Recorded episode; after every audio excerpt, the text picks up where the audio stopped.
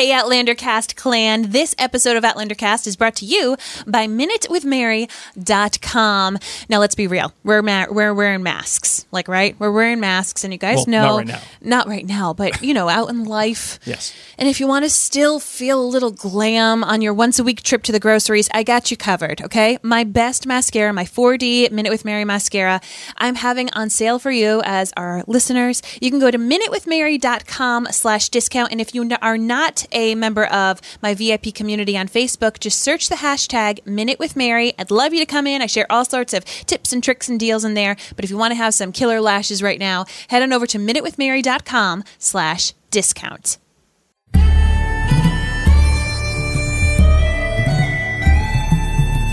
All the way from Providence, Rhode Island, welcome to Outlander Cast. It's a podcast dedicated to the show Outlander on Starz.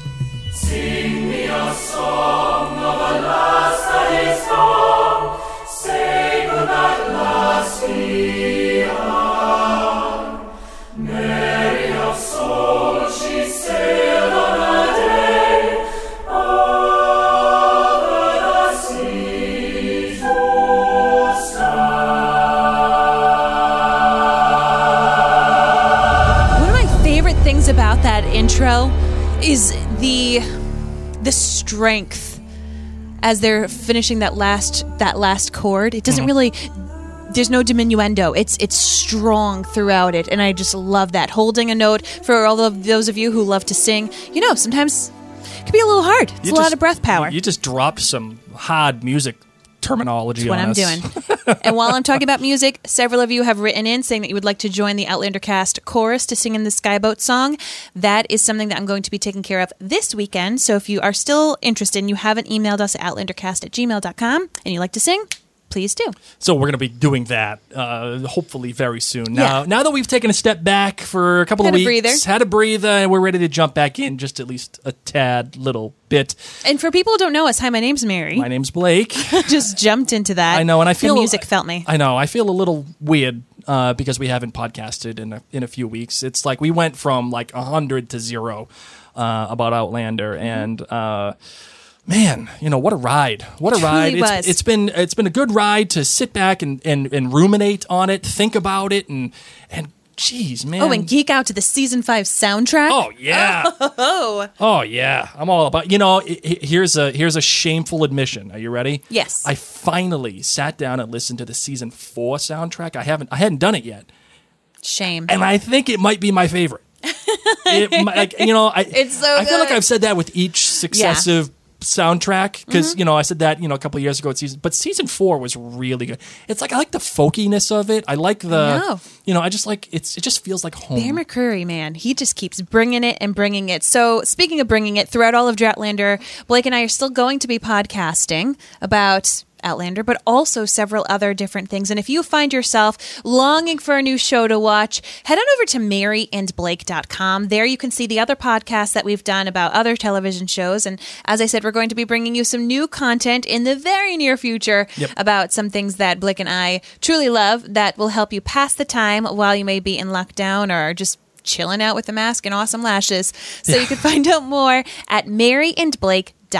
All right, so let's not waste any more time. Let's get to our amazing guest. Yes. Let's let's hit the music button. Let's unleash the hounds or release the hounds. That's that's the real phrasing. Release the hounds. Yes. Let's get it done, shall we? We got it, man. Let's do it.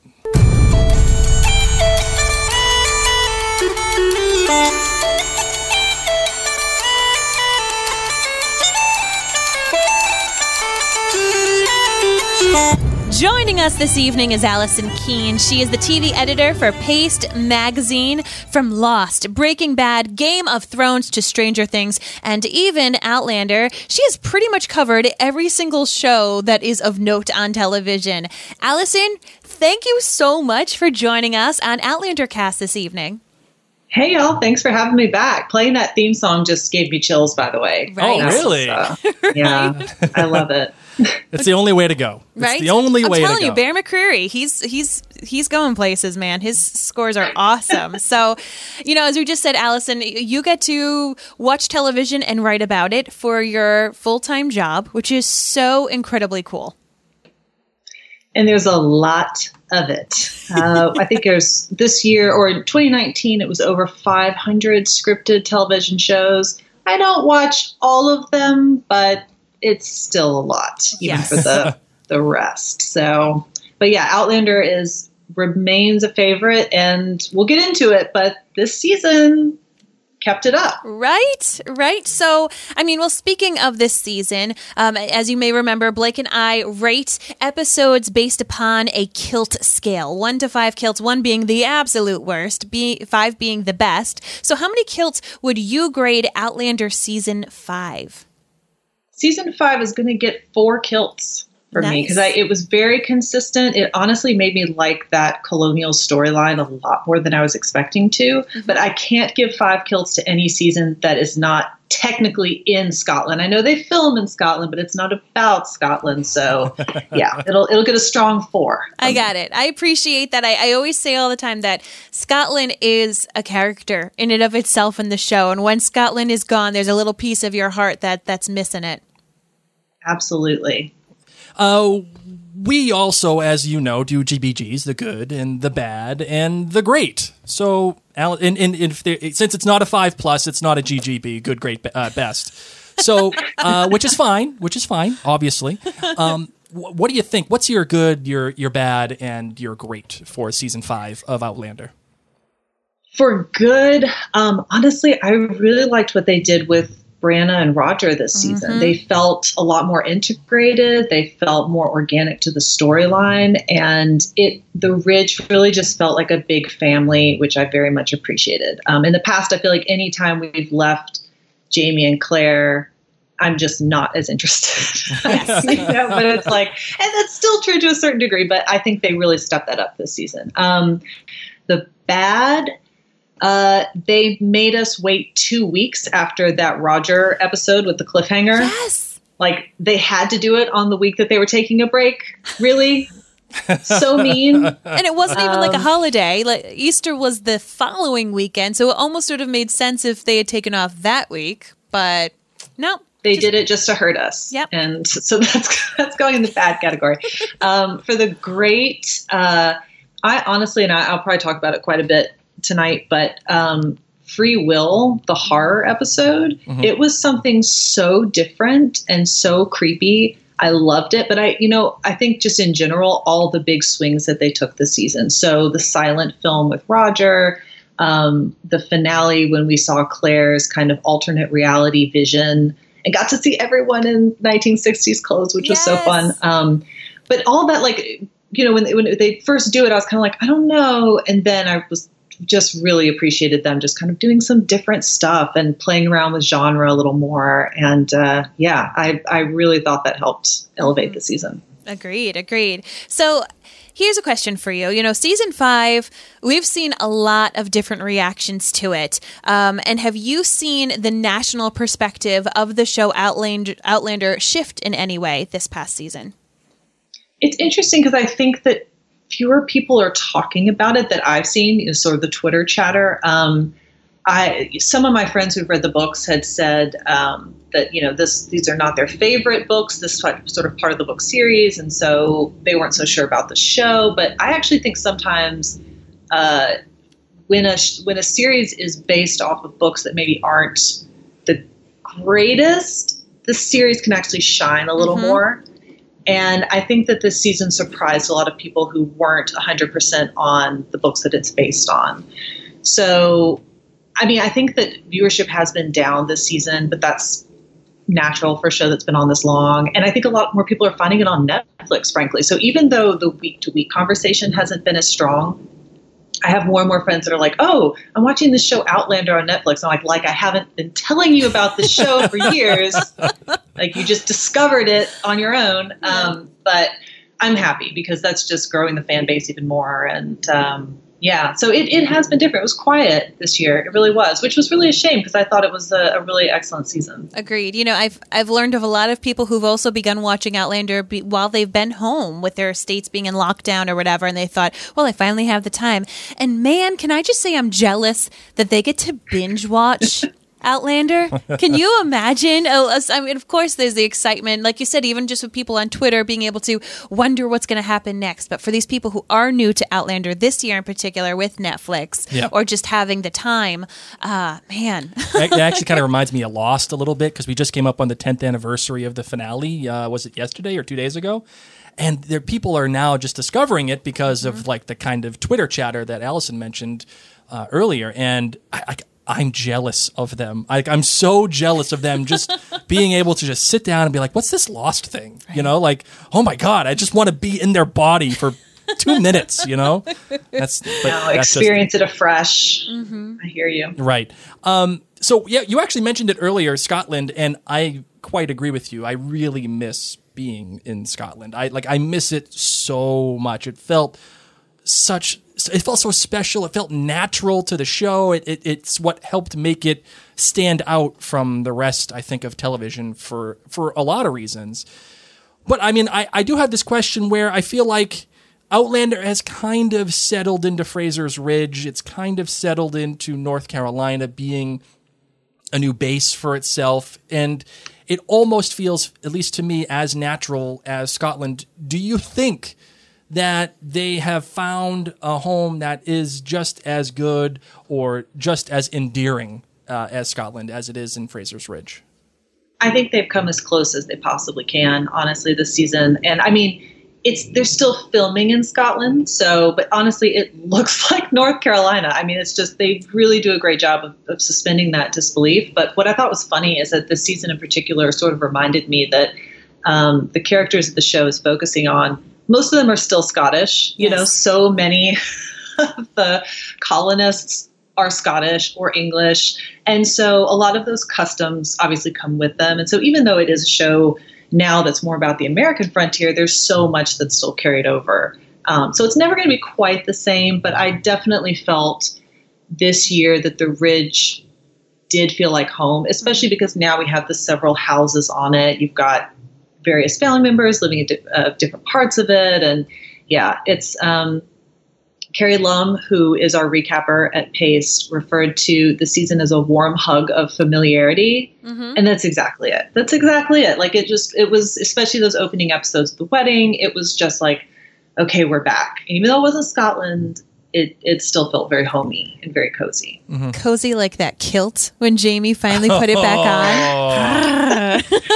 Like I oh. said, Scottish traditions, we need to see more of them on the show. But Yes, they move the needle. Scottish traditions move the needle. that they do. You know, I also think what helps too, and, and we we talked about it earlier, is like is Bear McCreary's music. I feel like that really helps the DNA of what they're trying to accomplish on Fraser's Ridge. I mean, it gets that kind of folky feel, but it still has that again DNA of Scotland in it, and it it feels like a good amalgam of what he's trying to create. Would you agree with that, Allison? Absolutely. And, you know, the theme song for this season, I think, is I don't know if it's going to be my absolute favorite, but it's one of my favorites in the way that he, because he always melds together those, you know, themes musically and narratively. And, you know, but, but some I think are still a little better than others. This one was just so, like Mary, I think you mentioned earlier, like there's like this rousing, like strength to it. And it just really, I, I love it so much. Yeah, he's incredible. I love it. Uh, another person who's really blossomed into his own is Matt Roberts. Um, and he, of course, seems to have taken full reins as the showrunner. So, what differences do you see, are you feeling from previous seasons, especially because this is now, you know, Matt's, Matt's been settled in this role for a little bit? I think the word for this season for me is consistency. You know, in the past, we've had great episodes and then kind of like, I don't know what they're doing episodes, and then controversial episodes, and then another great one. And this season was on a real, a true even keel for me, you know, where it's like every episode was solid. Um, and I, I, you know, I guess that's Matt Roberts. We have to give some some credit to because he really, you know, uh, I think put together two books. Is that right for this? I am not a book reader. I must admit, for all those listening, I'm show only. So you know, So, it wasn't Um, two complete books, but they definitely pulled a lot of book six into this season. Okay, so in I think sometimes that that's something with an adaptation where they really like pare it down like okay we're going to just take the essentials from the books. We're just going to like really focus in on these certain things that we want to focus on thematically. And this season it really really worked. I mean every every single episode i was left with like i don't know what's going to happen next week but i have to find out. Like i can't wait. Um, and that's one thing where you know i do watch a lot of television but outlander is a show that i'm always excited for every week. Mm-hmm. you know like i just i can't wait to see where things are going. Um, so to piggyback on that, I, I, you know, it. Ron Moore is still involved with the show. I imagine. I mean, he's still His doing name's some. still on the credit, and it, it actually changed to developed by. You know, which if yeah. you notice that detail, right? Yeah. Um, can you shed any light on his involvement in the show or the dynamic between he and Matt or the dynamic that like seemed to exist in season 4 with Matt and Toni and it just I feel like it's been more streamlined is do you have any information about the what the the top brass is doing and is Matt really the showrunner is that is that his gig now and Ron's just there looking at it I wish I had insider information for you guys. I don't know too much beyond that. Um, but, you know, I think it was a really good point you brought up about Matt and Toni, though, in season four. Remember when they did those little recaps, or not recaps, yeah. but sort of inside the episode? Yeah. And they were so awkward. Yes. And just like you could feel the tension yes. in some of them where you were like, oh, okay. I think that one thing that may have helped this season, regardless of who is ultimately in charge, is that it is maybe just one cook, right? Or one mm-hmm. chef here that's like, it's their vision, is what they want and I think sometimes in the past there may have been too many voices yes. that are kind of we're kind of muddling the story. Mm-hmm. Um, and and that's not to say that any other one person's vision would have been any better this season, but um, yeah, I, I think that the consistency again is coming from one person's vision, which helps. yep, yep. And speaking of that vision, I mean, we have this great inclusion, which is different from the books. And I know you didn't read, but there's this great inclusion of Murtagh. He's still alive and he's still kicking yes. in this season. And I, would love to get your opinion on this because there's for been half of it. Uh, yeah, for half of it. uh, there's been this like great divide in, in, among the Outlander fandom, in my opinion, at least from what I've seen in our channels and our social groups like half the people love the fact that Murtagh was alive, half the people hate the fact that he was alive. He took away from Bree and Roger, yada yada. What do you think about his inclusion as, you know, the head of the regulators and and how did that help, do you think, Outlander the show and the regulator storyline? I'm all in on Murtagh living. I wish he could have continued, but what we got of that extended storyline, I think, was so important on several levels. One, we got a senior love story mm-hmm. with Murtagh and Jocasta, which was awesome. Yes, um, and a true romance. I mean, it was really it was a beautiful romance, and I think the show handled it really well. Um, Murtagh and the regulators, I think. The, the best thing to come from him continuing to be a part of the show, especially this season, were the conversations that were sparked between him and Jamie. Those were some of the best moments of the whole season. Um, they really got to talk about things and work things out, and and it helped Jamie grow. And to me, that was that should be enough justification for it to have happened. Um, but I also think that his leading the regulators was an opportunity to introduce us to that storyline and some of the revolutionary storylines that may not have been as interesting otherwise. So I think it added an important emotional element, an important connection there that uh, we needed. So yeah, absolutely, Team Murtagh all the way. Love it. So I think the show kind of suffers from this thing where it brings in a lot of different characters every season. And Murtagh was one of the characters that was like it was part of the old god, man. Oh, he didn't yeah. he was there. Um, and I think it helped give you're right, a, an emotional resonance uh, I think to the regulators. Do you find that Outlander brings in a lot of different characters every season and like does it help the show? Does it hurt the show? Like even even like I feel like it uses new characters to make thematic points, and I'm not sure if that's the best use of these characters. Would you agree or disagree? Well, I think that you know, as we've said, and and I will continue to say, I mean, anything that's not Jamie and Claire is always going to feel like a little bit of a diversion from the main story. Um, but I think again, this season really Well, was, we can get into some of that later. Um, I don't think that they served every character that they had very well because I mean they have limited time. Mm. But when it comes to some of the more episodic storytelling, again, something like Free Will, where we're we're just introduced to this these new characters, we don't really see them again, but it was enough to just sort of spice things up a little bit. Um, I think it becomes more difficult when they start adding these characters to the main cast, and then they need to have major storylines to sort of justify them being there. Um, that's sort of where they can sort of lose the the plot a little bit. But um, I, I, think you know a show that's been on for five seasons now, they have to you know we have to sometimes bring in some new blood and get some new stories and going. People die. So you got to refill them. We, we lost. a lot of people die. right? A lot of people. Die. One person who we thought died but didn't was Roger, and of course, um, you know they spent right. a lot of time on him this season. Do you think that they were finally able to make Roger a likable character in the show? Poor Roger. I, first, all, I really like Richard Rankin. I think he's just a really great actor. I think he's just sweet and cute and everything. But God, Roger, like I just, he's so useless, especially this season. and, and like I know he's not built for frontier life, but like he can't make a move without tripping over himself. Oh, and I'm just heart. like, God. I mean, he's gotten better about the Jimmy stuff. Like that was very, that was not great at the beginning. Um, he came around on that. I think, you know, by the end of the season, he had really grown a lot. He's been through a lot, you know, but yes. oh man, I'll tell you what, I think Brianna had an amazing season, and I think Roger needs to catch up. Do you think they they purposely did triage on Roger? I think that's one of the things that I maintained a lot of the season was I feel like they know they kind of screwed him up in season 4. And did they try to fix it in season five?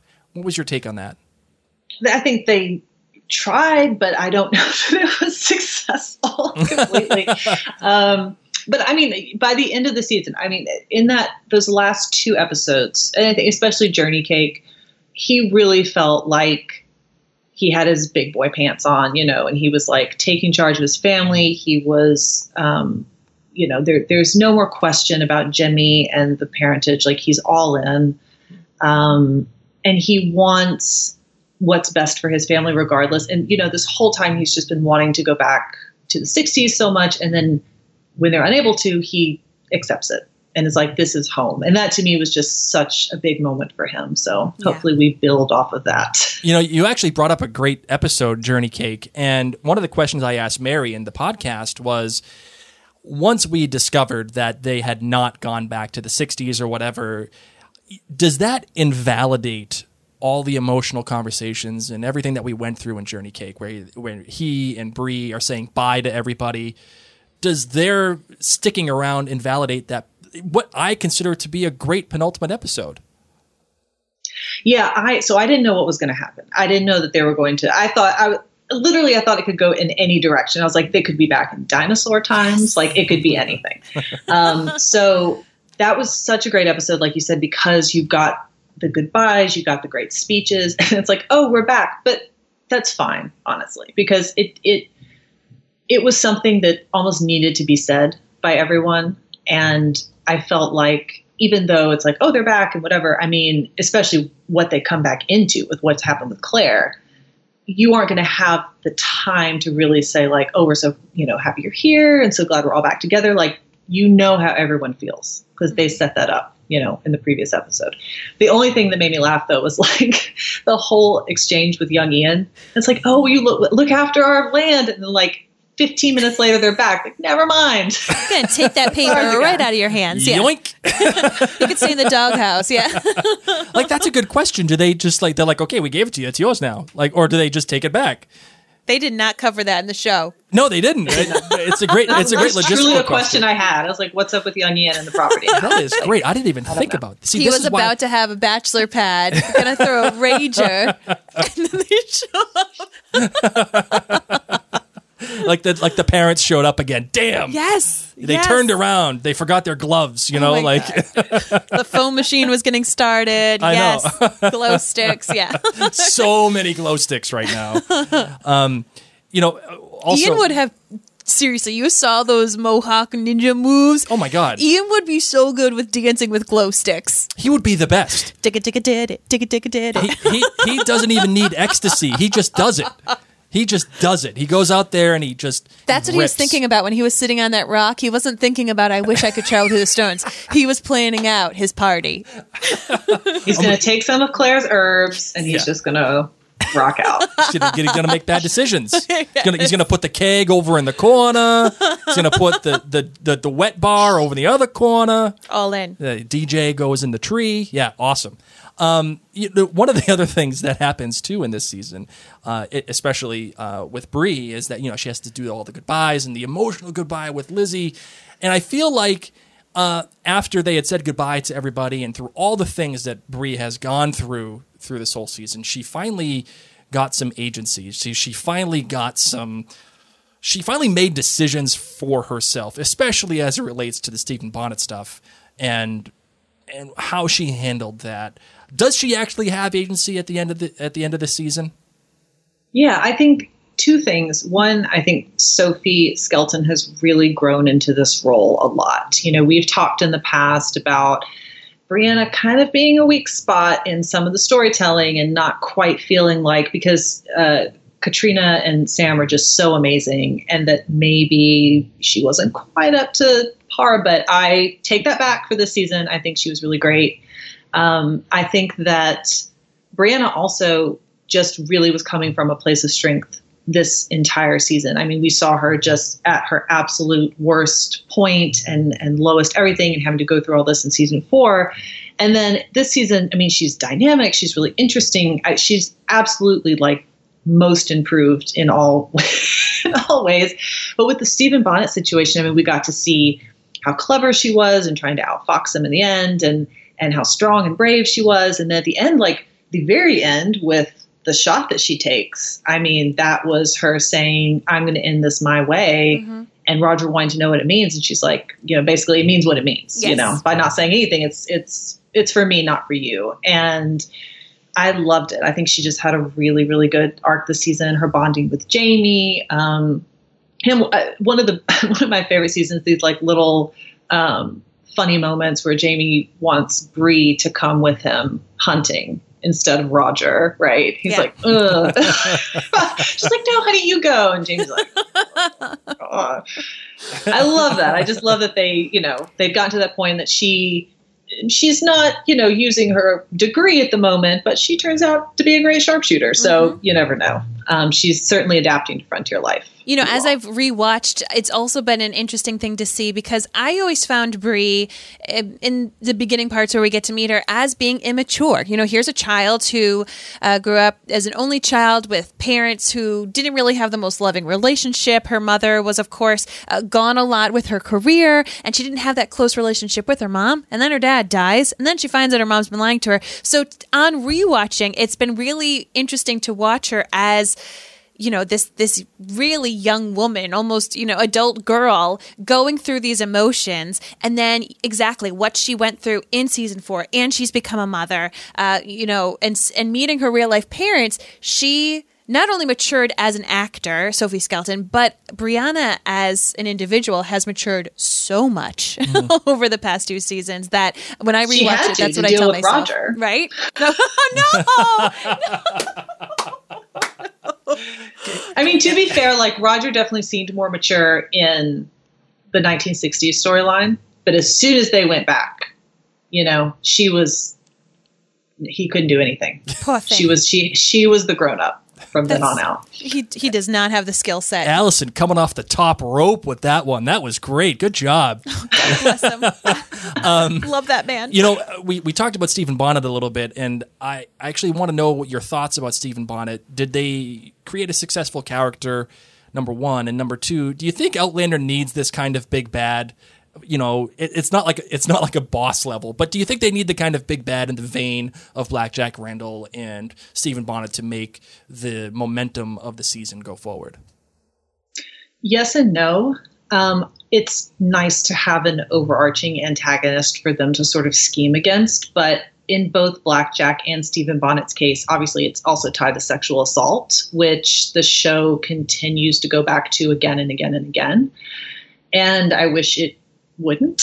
You know, I think that it's it's made its point many, many, many times with that. And I feel like with Stephen Bonnet, I was starting to feel a little bit like I did in the late days of Blackjack, where we were just seeing him too much. We were getting too much of his story. And um, the actor whose name has escaped me, he was also in Downton Abbey. Ed Speleers. Ed Speleers. Yes, he's great. I mean, he's absolutely excellent, Stephen Bonnet. He's he's scary, but he's also charming, and I mean, he's handsome, and that's one of the things that's like, you know, he's a monster, but he doesn't necessarily look like a monster, and I think that's something the show played with really well. But I his final episode was fine. Um, I think we got to see that that whole other side of him and um, sort of what motivates him, but yeah, it, it was time for him to go and I was glad Yeah. that he went when he did. Did you believe him that either he was telling the truth or was it just like a sociopathic thing? Ooh, yes, about where- like having a family together and- Right, and right. being with Bree. Did that emotional math add up for you? I think that a lot of it was a lie, but I, I think there was a kernel of truth there. I think that there was actually, as broken and disturbed and everything as he was, I think that there was something genuine in there that he wanted and aspired to. Um, but he got a fitting end. so we we've talked a lot about this season and one of the things that we haven't yet got to was the finale and all the things that happened there. Uh, you know you wrote on, at, at paste magazine as you're the tv editor as, as we've already said that the finale was both great and very frustrating um, i'd love to know why number one and then number two how many kilts are you just giving the finale itself Well, so here's the thing about the finale. I think there are a lot of things that it did really, really well. And if you take what happened to Claire in the context of that episode and that season, it made sense narratively to go there. But as I talked about with our recapper, you know, this is now a family who have all survived sexual assault. That's a lot. Like mother, father, daughter. And Claire now twice. I mean, I I know that not everyone reads the scene um, with Louis in season two as a rape, but I personally do. Um, and so that to me is like, okay, now this is the second time that Claire, you know, has been assaulted. And to me, it's just like it felt very jarring for the rest of the season. Again, like when you look at what happened in the context of the episode and, you know, the guys coming in and and killing all of these men that we know are bad and we know are terrible, it made sense to go there, but I'm just very again tired of Outlander choosing that as really like their only mode of moving the plot forward and trying to like I, I don't even know anymore really what they're they're trying to achieve. I have read the the after the episode conversations with Diana and with Matt and with you know various other people, but I it to me it still isn't really justified. The rest of the episode, though, I thought was really well done. Um, it sets up next season really, really well. Um, it it felt like a finale. Those final moments were really powerful.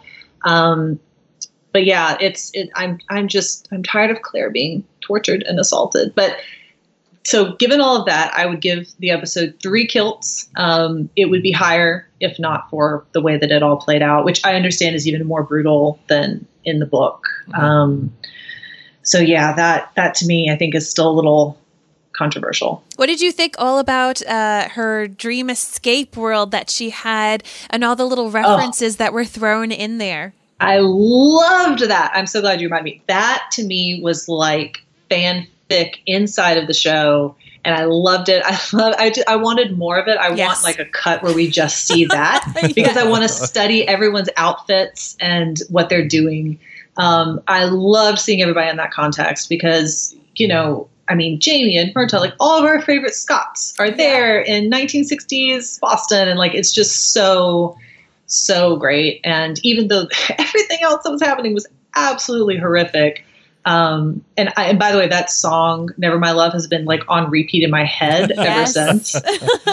and I it I did not tire of it. It was great. Um, yeah, I, again, that was a really wild swing that they took, but it paid off. I think it was really great. Did you notice all the little Easter eggs and the whole dreamscape uh, or the dis- dis- disassociation uh, scape that Claire had? All like the the vase and all that other stuff. Oh my, probably not. I need like a whole list. We need to send you was- a blog article that one of our bloggers wrote. Yes. She was able to pull out like 40, no joke, 40 things. And, and we've had other people write in even more. Oh, yeah. Um, that are items or tributes to every season, like season of I love one, one through, through five. So yeah, it, when you rewatch it, it's really exciting to be like, there's that, there's that. Do you think? Yeah. It's, do you think that's the biggest risk, creative risk they've taken, either one this season or in general, or is there something else? Do you think that has been a bigger creative risk this season or throughout all the seasons? I think, well, all the seasons, um, man, I don't, well, to me, some of those standalone episodes are big risks, but they pay off. Like when Claire is um, stranded on the island. I know that that was very divisive. I loved it, but I know that not everybody did. Um, and again, the uh, free will, that horror episode, I was not expecting that Yeah. episode to be so scary. I was genuinely freaked out by it. Um, it was, I, I, but I loved that they did that. I love that they went there. Um, and yeah, and again, like the the silent film footage for Roger, it threw me at first, and I was like, "Do I like this?" But that betrayed something really uh, about his emotions and his feelings about what happened in a way that was perfect because he was silent. You know, I mean, it it just, I don't know, it it just really played off those themes really well, and and I appreciate it when they do things like that because I think at this point, um, you know, Blake, to your point about does the show need a big bad? I would like to see more episodes that, that take on some of those standalone or episodic formats where maybe we just meet characters for an episode and that I mean it doesn't have to be like Little House on the Ridge, but like would I be mad if it was Little House on the Ridge? No. I think that would actually be great. Um, so yeah, I, whenever they sort of play with their format in any way, um, I, I think that those are risks worth taking. They they they paid off this season really well. Another big change to this season was uh, Sam Heughan and Caitriona Balfe uh, were producers as of this season. Did you think that that made any difference in the quality at all or in the outcome? I don't think that it really has any effect on the machine of the show at this point. I mean, I think that they have been integral to these parts and to the storytelling from the beginning. Um, it probably gives them a little more control. It probably gives them a little more money, which they absolutely have earned. So good for them. Um, but as far as the the show's direction or anything, I, I think that they have have they have been those characters, and I think the writers have kept them as part of that process the whole time. So. Yeah. One thing I will say, uh, it's been widely talked about was uh, Jamie in the red coat, and that was actually Sam's I- I- idea. And I thought, Yes, that, I- exactly. I I think that was. I don't know because he's been made a producer if he has that kind of control where he could say no I, I think I want to do this this sounds like a good idea or not um, but I just think that's one of the lasting images from this whole season um, I, I can't think of much more that would be more lasting than that and that came from Sam Heughan which I think is really cool like I, I for him to have that kind of input and then- for them to listen to him in that in that Yeah. vein uh, I mean, if you could think of a more lasting image in season five, maybe the fi- like lighting the fiery cross or putting the kilt on. I'm not sure if you could think of one. You could let me know. well, honestly, uh, I remember at the uh, Television Critics uh, Association press tour. So that happens twice a year in LA. Uh, the networks come and, and bring all their talent, and the, the critics, you know, sit there and they're like, "Please watch our shows."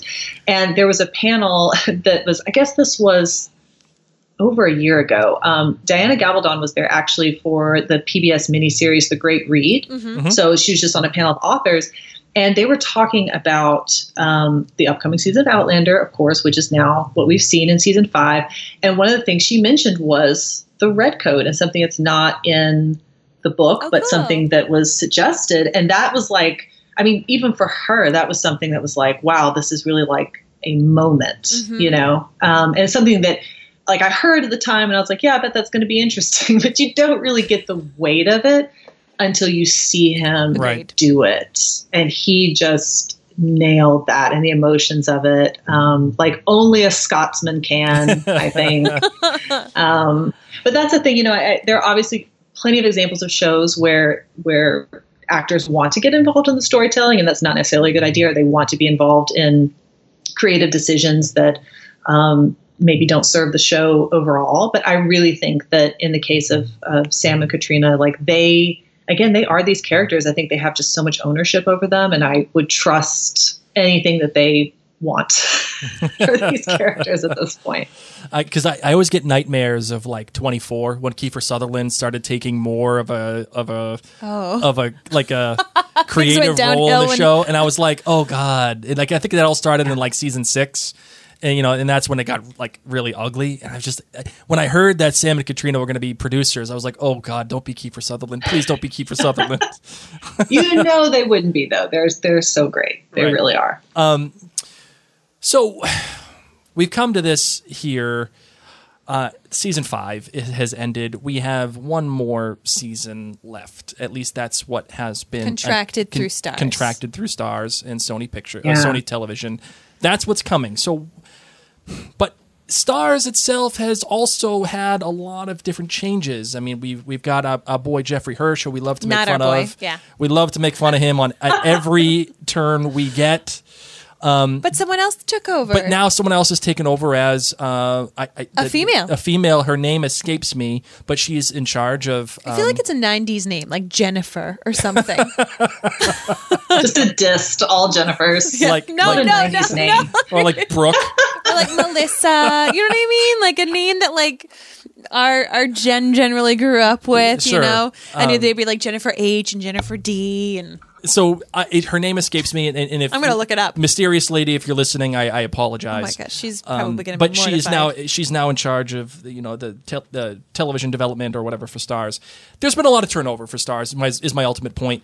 Yeah. what what do you think that means for for Outlander and you know and after season six we only got that as guaranteed that's it that's the end what do you think Christina. Christina yeah Yes. you were right Yes. Yeah, yep you're right. How many Christinas right. do we all know right now? A million. Quite a few. Christina Um, Davis. Yeah, Starz um, has been through a lot of changes, especially uh, since that Lionsgate takeover. Um, I think one thing, though, to to hopefully soothe fans, and I hope I'm not wrong about this, but uh, Outlander is still huge for Starz. I mean, it's still their marquee show, especially now that Power is off. I mean, it was basically just Power and Outlander. Um, and they, and another reason why you know that it's one of their marquee shows is because they build so much of their schedule around it. Um, they greenlight shows like The White Princess and Spanish Princess to build off the Outlander audience. Um, uh, female fronted shows like Vida, which are also great. Uh, all of that is coming off of Outlander. So it's still a really important show for Starz. My gut instinct is that they will continue to make it as long as the people involved want to make it, which is another question. I mean, they may want to move on to other things, but I think as far as Starz is concerned, um, Outlander is absolutely safe. I mean, and and on the other hand, I mean, six season is a long time for any show. Sure. And regardless of if that's the last season or not, I think that one thing that feels like a guarantee is that Starz is going to let the show end on its own terms. So whether or not they want to end with this season, if they want to break it up into two mini seasons or two full seasons or whatever they want to do, I think that we're going to get the complete story that these showrunners want to tell. Nice. So that hopefully makes people feel a little better. But it, it's not it's not going to be a situation where it's just unceremoniously canceled and it's you know I, I I really can't imagine that happening. It's just been too important for them. Mm-hmm. And You- that all being said, you know, we're we're now hoping for for season six to have movement going, but we're of course in the middle of COVID nineteen. So how do you think that that is affecting, obviously, things going forward with season season six? Delays delays delays. I hmm. i at this point i mean i do know that a lot of shows are doing their story breaking in their writers room virtually at this point but obviously it's only going to take you so far. And even once production starts we don't know what those the new protocols are going to mean. It could take a lot longer to make the show than it normally does. And of course they're filming in scotland so a lot of this is also dependent on how Scotland is handling things with coronavirus and sort of what their rules are going to be about it or, or what their um, you know rates of infection are, et cetera, et cetera. So it's just like everything right now, it is totally unknown, except that we're going to have to wait. Um, I I don't know that we'll see it next year. Um, certainly not this soon, as far as like a, a, a 12 months from now. Um, I hope that we see it in 2021 at all. But it's getting to be a really crazy time. I mean, if you look at the TV schedule, May and June, um, May was okay. June starts to thin out. Mm-hmm. July and August get really thin. It's sort of like TV back in like the 90s where they actually took a break in the yes. summer. Yes. Except this isn't planned. Yeah. So, and there's not, and it's interesting because a lot of networks are being very cagey about the shows they do have left that they might push to fall. Oh. Um, yeah. Because they may not have anything they else to it. air. Yeah. But yeah, production wise, I'm I'm really grateful that Outlander was obviously able to finish this season and not have to leave off at a point where they weren't planning to. Um, so we did at least get a finale. But yeah, season six may be a long time from now. What do you think is going to happen with TV in general come September? Like, what is going to be able to be on air? Have you heard any rumblings?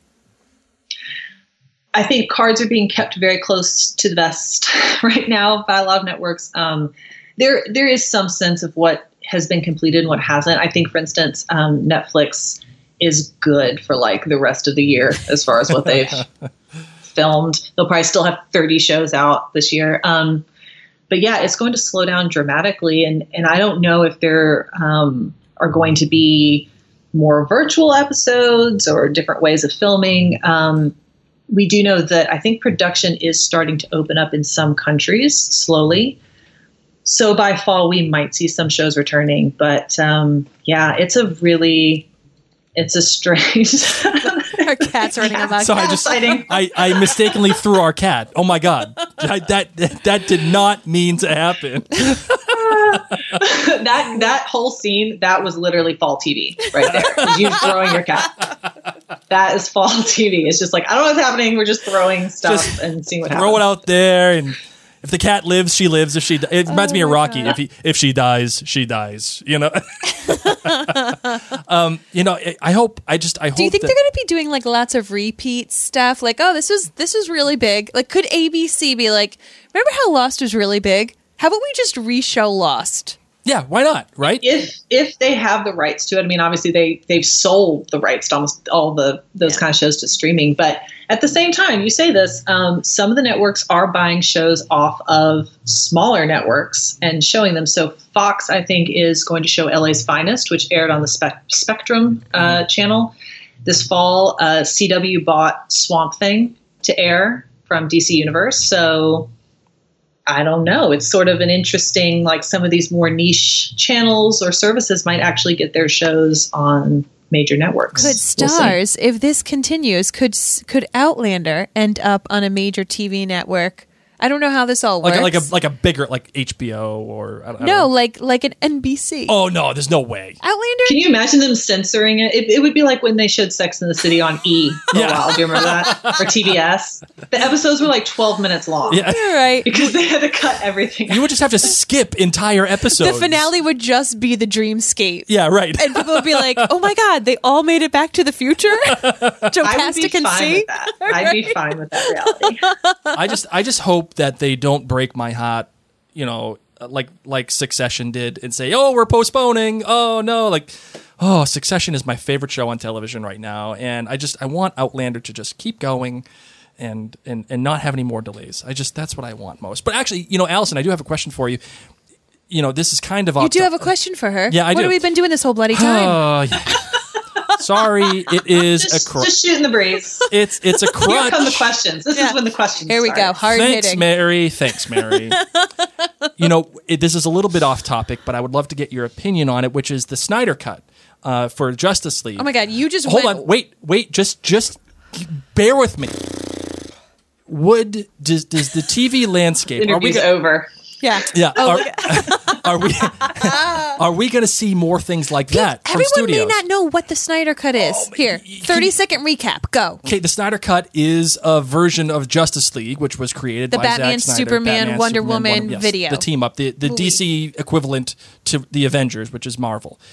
Zack Snyder made a cut, and they didn't like the cut, and they and for multiple reasons he wasn't involved with, the production. So they You're put, running low. They put Joss Whedon on it, and they gave like a Frankenstein's monsters version of the Justice League. HBO and Warner Brothers has now come out and said we're going to put Zack Snyder's cut into the universe. We're going to put it on HBO Max. There is your there's your recap. So, will we start seeing more stuff like this from studios who don't have any shows to give us? Maybe they, maybe they're going to go back and say, well, we have this other thing. Maybe we can just rework it and give it to you as a brand new product. So, my question is, will that happen? I think with this, correct me if I'm wrong. I think with the Snyder Cut, he, they're spending an additional twenty to thirty million dollars to add to it. Mm-hmm. So it's not just like, oh, I have this laying around and we're just going to put it on streaming. But they want to add. They, there's like talk about wanting to make it into a mini series. I'm like, don't put that on me. Leave that in the movie realm. Don't don't bring that to television. Um, but also HBO Max is insane, and they're doing they're spending so much money. They had the Friends reunion, which what they were going to pay them like thirty million dollars each, something stupid to just like sit on a. It wasn't that much, but it was something Yeah. stupid. It was like a million dollars to sit on a stage for thirty minutes and, and talk about the show.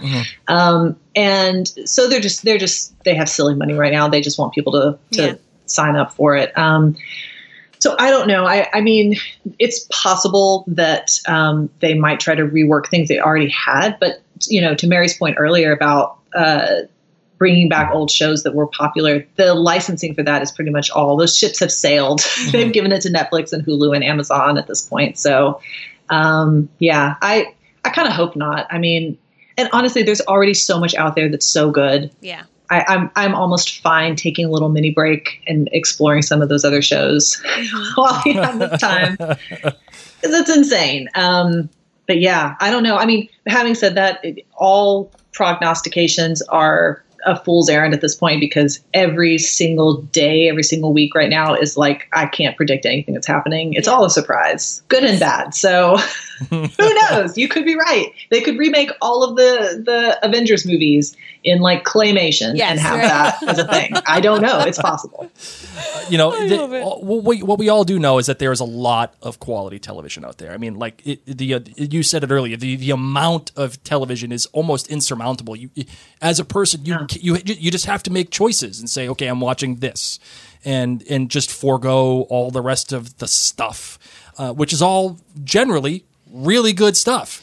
I mean, some of the stuff isn't good, especially in the summertime. Remember that whole like sing along thing Nick Lachey did with random like choruses? Not a great show.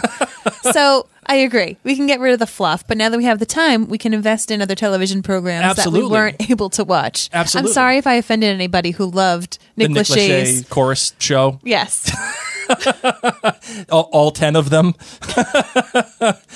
Everything has fans. yes, that's right. I'm, I'm never going to yuck somebody's yum. It ain't going to happen. So it, it is what it is. Um, I guess what I'm getting at is Outlander is really good.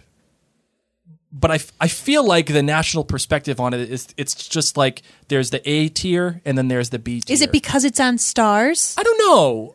Uh, uh, maybe. Why do you think, Allison? Why are more people not watching it or talking about it? I mean, obviously, in our circles, we are. Yeah. But why isn't it at that like top prestigious level of of chatter of show watching? Especially because now people can binge it on Netflix. Right. Yeah. Um, sexism, probably, honestly, number one. It gets written off as a romance show. And as we know, it is so much more that is an important, you know, component of it. But also, I mean, as far as awards go and things like that, they tend to not go to fantasy or genre series. Um, and, you know, Game of Thrones was one of the rare exceptions to that, and it didn't deserve it for a And it lot took of its long run. enough. But yeah. it's hard for other shows to break into that. Um, I mean, the fact that Caitriona hasn't won an Emmy just shows you how, kind of how useless the Emmys are. Yeah. Um, you know, The Wire never got an Emmy. It's one of the greatest shows ever made. So, you know, don't let that be a barometer for Outlander's place in the TV canon. But I do think that it gets written off because it's just like, oh, this is some like steamy historical romance thing and there's so much more to it and but i think it being on Starz is another component it's a it's a niche premium service um, and the fact that it is on netflix now i think a lot more people are coming to it and watching it which is great because hopefully then they subscribe to Starz which is like super cheap and you can just get it for a couple months and watch outlander Yes. um, so that's the hope. But um, yeah, I. The thing is, like, it is the whole prestige TV thing to me is just it's so irritating because there are so many great shows that are not what one would consider like serious television and therefore like whatever. But i think outlander absolutely belongs in the conversation with so many of these other shows and and i don't know why it's not there. Um, and i think that it has its flaws as do most shows but i think one thing that can never be um, questioned is the chemistry and the power of its leads and what great actors they are and how much emotion they bring out of this fandom because Yes. of you know the work that they do and that just that just hasn't been recognized enough so yeah i i would like to see it you know in more of those conversations but unfortunately you know here it's we on are all of us. It's on all of us. Like now, while it is on Netflix, I feel like you know if people just say, you know, here's a suggestion if you wanted to Hey, do check something, out. check it out exactly. And I love how you said they can get a Starz subscription for a couple of months. We have heard some people who've like plowed through seasons in, in, in a week. Days. Yeah. like they, Here's they- it, like let me like to plug Starz. Yeah. They have really decent programming. Yes. And they have a lot of movies on there. And again, like I think that they're they're kind of never in the conversation either, right? They have great documentary features they've done. Um, and like counterparts, one of my favorite series, Vida is great. I love the Spanish Princess, White Princess, that entire um, catalog. And so, yeah, I I think that there's a lot there that people are missing out on. So give it give it a shot. I Give it a it. shot. this is one of the reasons why we love to make fun of Jeffrey Hirsch, the CEO of Starz, because he always says, "Oh, I never would have put uh, Outlander on Netflix," and it's like, dude, you know how many millions of people have now been brought to, to Outlander because it was on Netflix? Are you like? I just feel like that's self-evident. You would put it on like that. Literally saved Breaking Bad, the, its inclusions on Netflix, and you wouldn't do that. I, I, it doesn't make sense to me. I, I don't know if it makes sense to you, Allison. I, maybe I'm not smart. I don't know. No, it, it. I mean, you look at shows, especially shows like the the CW superhero series. I mean, it, even shows like Riverdale, all these things on CW that people wait until summer and then binge them on Netflix. But then you're hooked and you watch them live the next season. You know, um, I was a person who didn't watch Breaking Bad at the beginning. I binged the first two seasons and then had to watch the rest of it live. You know, I couldn't be left behind. So I think Netflix is a great gateway drug of television for people who might not otherwise find some of these shows, you know, sort of a one stop shop. And yeah, there are going to be people that are just going to wait until it comes on Netflix. But if you get really invested in something, I think that you find it worthwhile to start Agreed. watching it week to week. Agreed. So now we have uh, my favorite segment of this episode that we normally do at every For every single interviews, year. yeah. And uh, and Allison, once again, thank you so much for joining us uh, once again. Thanks for having me. Oh yeah, no problem. So here we are with the ten questions with Allison. You, these can be as lightning roundy as you'd like. You can go in depth as as you like. It is entirely up to you. So Mary, why don't you start it off? Of season five, what, in your opinion, was the best episode? It's hard because this the season was very consistent, but honestly, Free Will stood out to me as just something totally different and crazy and I'm like still talking about it. So yeah, that's my vote. You know what's so funny is I don't love that episode just because I feel so awkward. And granted, I'm with Jamie and Claire, but they're like not hanging out the whole time. And um, but it was so different, and they took such amazing chances. And I, Yeah. I think that that's one of your your favorites for that Yeah, reason. it was it was it was Outlander's version of X Files, and like I'm cool with that. Yeah. I, I think that was a a really cool experiment. I like the little moments on the ridge, like how you said you could have, you know, Little House on the Ridge. I would, I would just be there making candles all day, dyeing fabric. Give me all those dyeing moments. fabric. I loved it. I love how Bree was like, "Oh, I was looking forward to dyeing fabric today." Like I believed it. It just looked really fun. I don't know. so Probably terrible. Better than dyeing it with pee. yeah, Circa season one. I know. I was gonna say glow sticks and indigo. That's all you need. Just glow sticks and indigo. Um, all right, worst episode. so I had to kind of do uh, think about a little digging on this because again, there wasn't one that was just terrible. Um, but I think Perpetual Adoration was just fine. The Claire flashbacks to um, her and this Scotsman that she gave penicillin to once, like, okay. And then also like those scenes when she's with Brianna, like, I know they try to give Caitriona Balfe like a gray streak, but they look the same age. I'm sorry. Um, that episode was, it was okay, but eh, it wasn't great. I, that is one thing. They have not gone all in with the aging of, of Jamie and Claire. No. Okay, Jamie's 50th birthday, that scene, that cracked me up because he's just there, like glistening with like all of his, like, you know, he's and be like, Happy 50th birthday, Jamie. And I'm like, oh, right, okay, sure, whatever, whatever. His pecs were like, Your pecs were the size of my thigh, bro. Calm down. Do you even lift? oh love. Uh, what was your favorite moment? What was the best moment for you for season five? I think it's it's the one we talked about earlier in Journey Cake at the end with all of the goodbyes. It was just it was so emotional, and I, it made me realize how truly invested I am with all of the characters at this point. Um, I didn't know if we would see Brianna and Roger again, and um, losing that family unit on the ridge was really sad. Um, and but then also, you know, like what you brought up too with Jamie and the red coat. I mean, again, this is like excruciating emotional moment um, with something so simple and small, but it was just played to such great effect. Uh, let's see. Uh, favorite character for this season? Favorite? Okay, I'm gonna I'm gonna cheat on this a little Ooh, bit. Yes. Instead of favorite character, I'm gonna say character I'm the most excited to have back. Ooh. Okay. and that's, and that's young Ian. I think that he had a really good storyline this season. Yes. Um, he's so fun. Even he was, I mean, not at first. He was very depressed and upset at first, but um, he just adds such an interesting element to the story. And yeah, I'm, I'm really enjoying what they're doing with him. And now he knows. He knows about time travel. Right. How Yeah. exciting. Time traveling auntie, auntie, time traveling. And on that note, who was your least favorite character of this season? Um, actually, I for favorite character too, I should have said Marsali really had a great Oh, season yes. too. But on the flip side of that, for not least favorite, but maybe one character they didn't do enough with would be Fergus. Seriously. Um, it's like they forgot he was on the show, and he really kind of had nothing to do. So I think he would was raising the see- kids. Because she kept Yeah, popping out I- babies. That's what he was doing the whole time.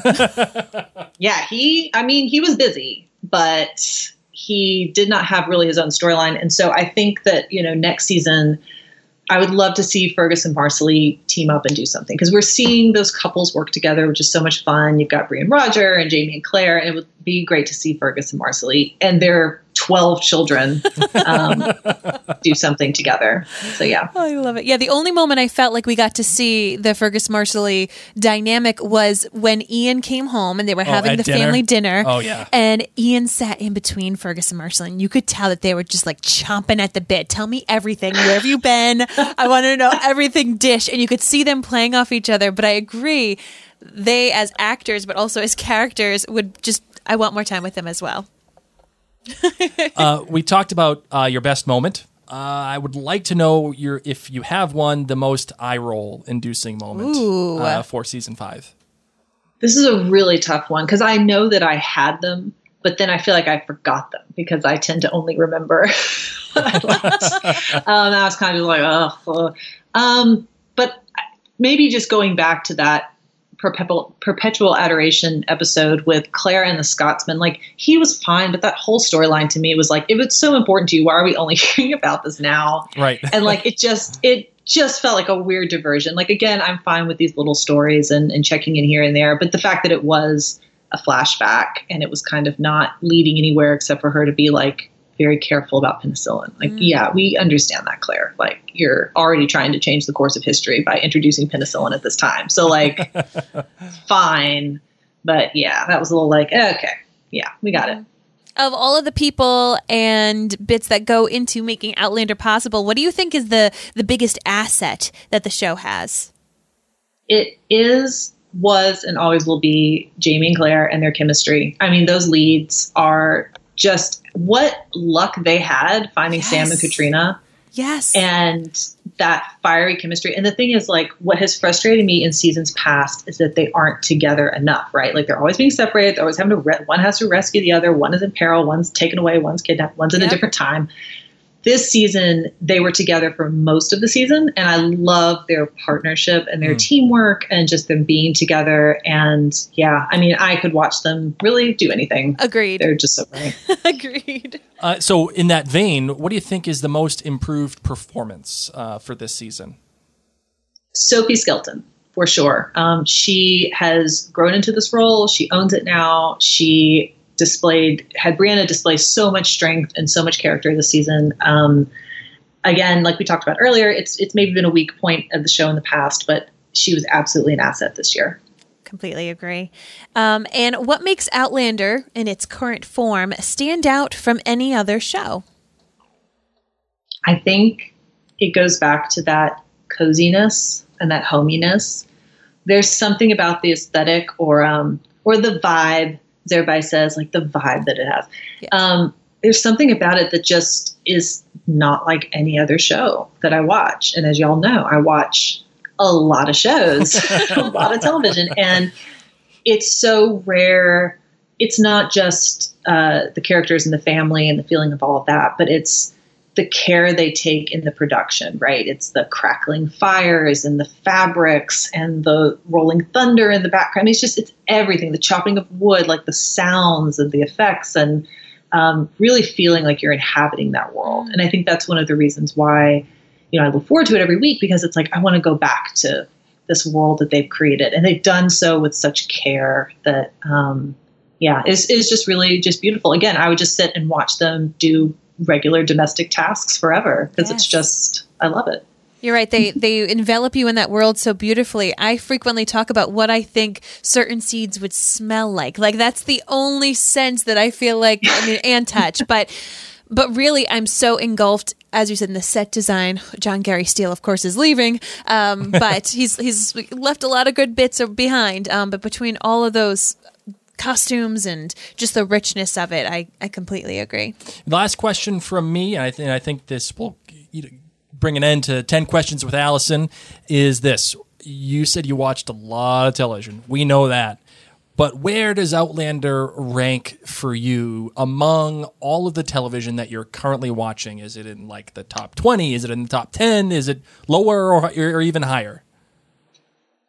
Honestly, right now, 2020 shows, it's top five for me. Wow. Truly, um, it it always ranks on my list of the best of the year. But you know, this again this season, like I just thought it was really great, and I really look forward to it. And I think that it's really been a standout. Yeah. So actually, we're putting together our list of the best shows so far. Outlander will definitely be on there for 2020. Um, but yeah, uh, now granted, I'm not the only one that votes in this, so it may not be, but in my heart, in my heart, it You're definitely is. representing. Oh, I love it. I love it. All right. Well, Allison, where can people find you? Let's let's do some plugging here. Where can people find you? Where can they read you? Where can they see you? How can they get in contact with you? Throw tomatoes at you? Give you all the praise? How do they find Don't you? throw me. Don't throw any tomatoes at me. I only love. Only Yes, love. yes. Um, you can find me at uh, pastemagazine.com. I am the editor of the TV section, but I vouch for everything we're posting on the site. Uh, we love what we do, all of our sections, and we love talking about it. So TV, music, uh, games, movies, everything. We're there. Uh, you can find me on Twitter at Keene TV. My last name K E E N E TV.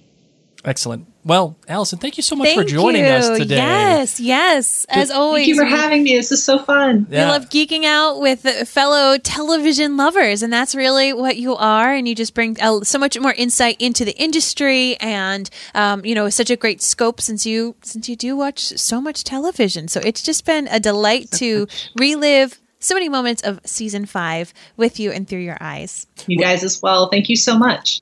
Allison Keene, everybody. Whoop.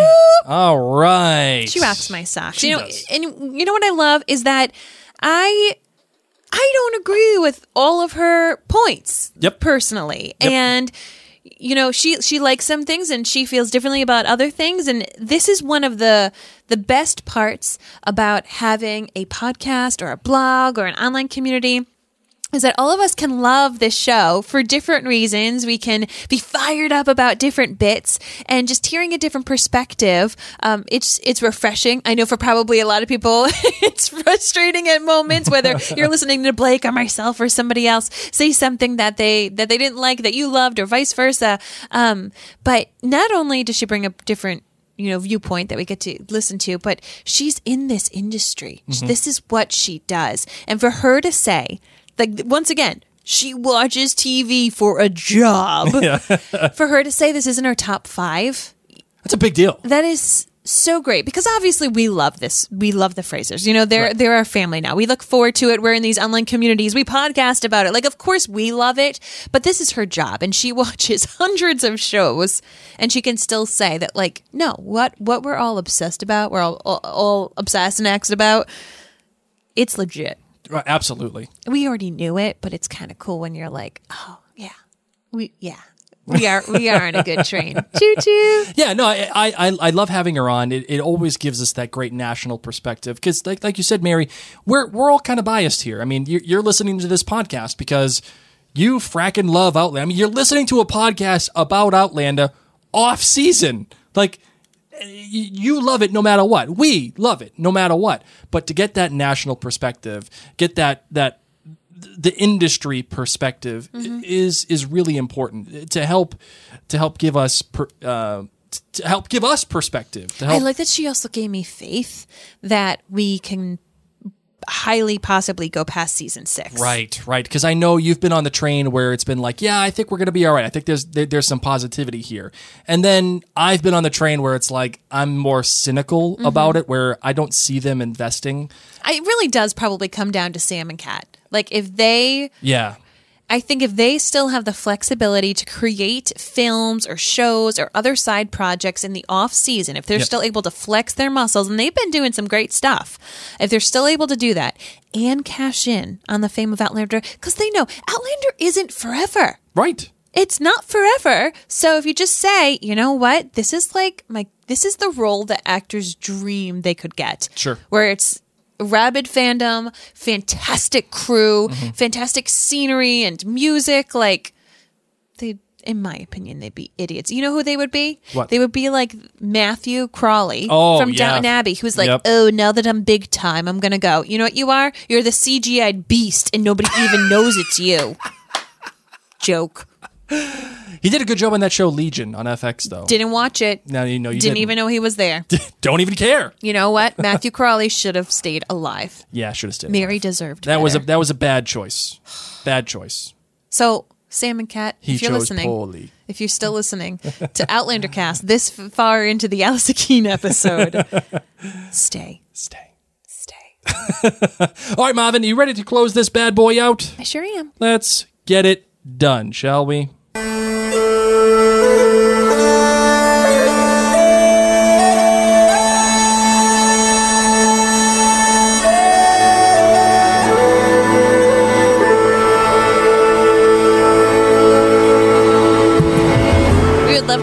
moment to remind you that OutlanderCast.com, it's happened, my friends. If you didn't have time during the season to catch up on all the blog posts, or if maybe you're doing a rewatch, highly suggest you go and see what we got on that website. We have bloggers from all over the world covering all different aspects of the show. Um, of course, a beautiful tribute to Jon Gary Steele, um, in case you as well love the sets that he has helped create. So head on over there during your times of, of Droughtlander. I highly recommend it. And while you're there, too, also consider heading over to MaryandBlake.com where we have all of our podcasts that we have going on. Whether it is uh, Keep Calm and Crown On, the Hamilton podcast, Rise Up, uh, the Leftovers podcast, uh, the Game of Thrones po- podcast, uh, The North Remembers. Uh, we have a Handmaid's Tale blog series happening there. I mean, we got so many things. You've been Gilmore, the Gilmore Girls podcast. We got so many things happening there. And we also will have some new projects that will be appearing at maryandblake.com. And it may or may not have to do with Harry Potter. I'm just going to throw that out there. Just throwing it out. I'm just throwing it. See, you know, if you like it, take it. If you want, it. if you don't like it, throw it back. That's Don't- fine. Don't you dare throw it back. Oh, we want to take a moment to thank all of you who are members at OutlanderCastClan.com. Now, those people have chosen to be patrons of ours, and what being a patron means is that for as little as $2 a month, you donate towards us being able to run OutlanderCast.com, to create content, to create uh, the podcast, not only about Outlander, but about other great things. So, as Blake said, uh, we're, we're picking back up our Crown podcast. So, if you're a fan of the show The Crown on Netflix, you may want to join OutlanderCastClan.com. We want to thank our most generous patrons, our executive, what are we? Associate producers Angie, Brenda, Candy, Carolyn, Celine, Christine, Dawn, Diana, Diane, Jeffrey, Jennifer, Karen, Lindsay, Marilyn, Mo, Patricia, Rita, Stephanie, and Valerie, as well as our co producers Amanda, Ann Lee, Barbara, Dana, Janet, Jennifer, Keelan, Meredith, Raynal, Sharon, Tina, and Whitney, and our executive producers Anne, Bobby, Dee, Eliza, Jen, Joanne, Katie, Kirsty, Martha, Nadra, Peg, Sarah, and Siobhan. That's how we do. Thank you guys so much for helping keep Outlander Cast going and everything that's happening at Mary and Blake Media going. You guys rock our socks just as much as Allison Keene rocks our socks. If not, maybe No, even they more. They rock my socks tremendously more. tremendously more. So, everybody, thank you so much for all the reviews that you've been giving us and, and, and just keeping up to date with all the things that we're doing. You know, I love seeing the reviews on Apple Podcasts and any of the podcatchers of your choice, but I really love seeing the reviews too on the Mary and Blake Facebook page, recommending our stuff, recommending our podcasts and our blogs, and just Mary and I in general. So, please continue. If you have not done so yet, please, if you we provide enough value to you and if you enjoy the show, go to Apple Podcasts and give us a written review, or go to the Mary and Blake Facebook page.